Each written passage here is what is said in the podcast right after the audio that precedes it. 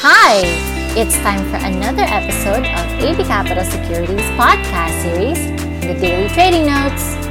Good morning, everyone. I'm Nadine, and I'm here to give you today's trading notes.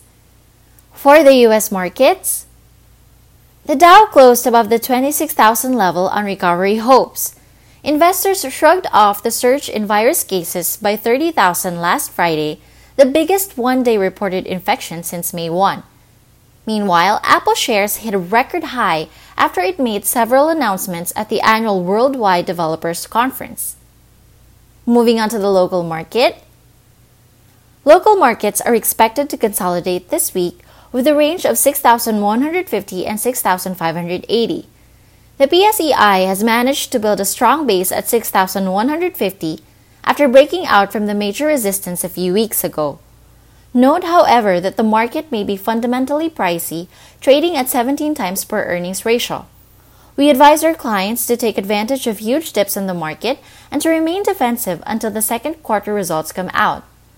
BSP is set to meet on Thursday for its monetary policy meeting, with rates expected to remain unchanged. Meanwhile, Altus Properties Ventures Incorporated, which is 100% owned by Robinsons Land Corporation, looks to list in the PSE by June 25, 2020, through listing by way of introduction.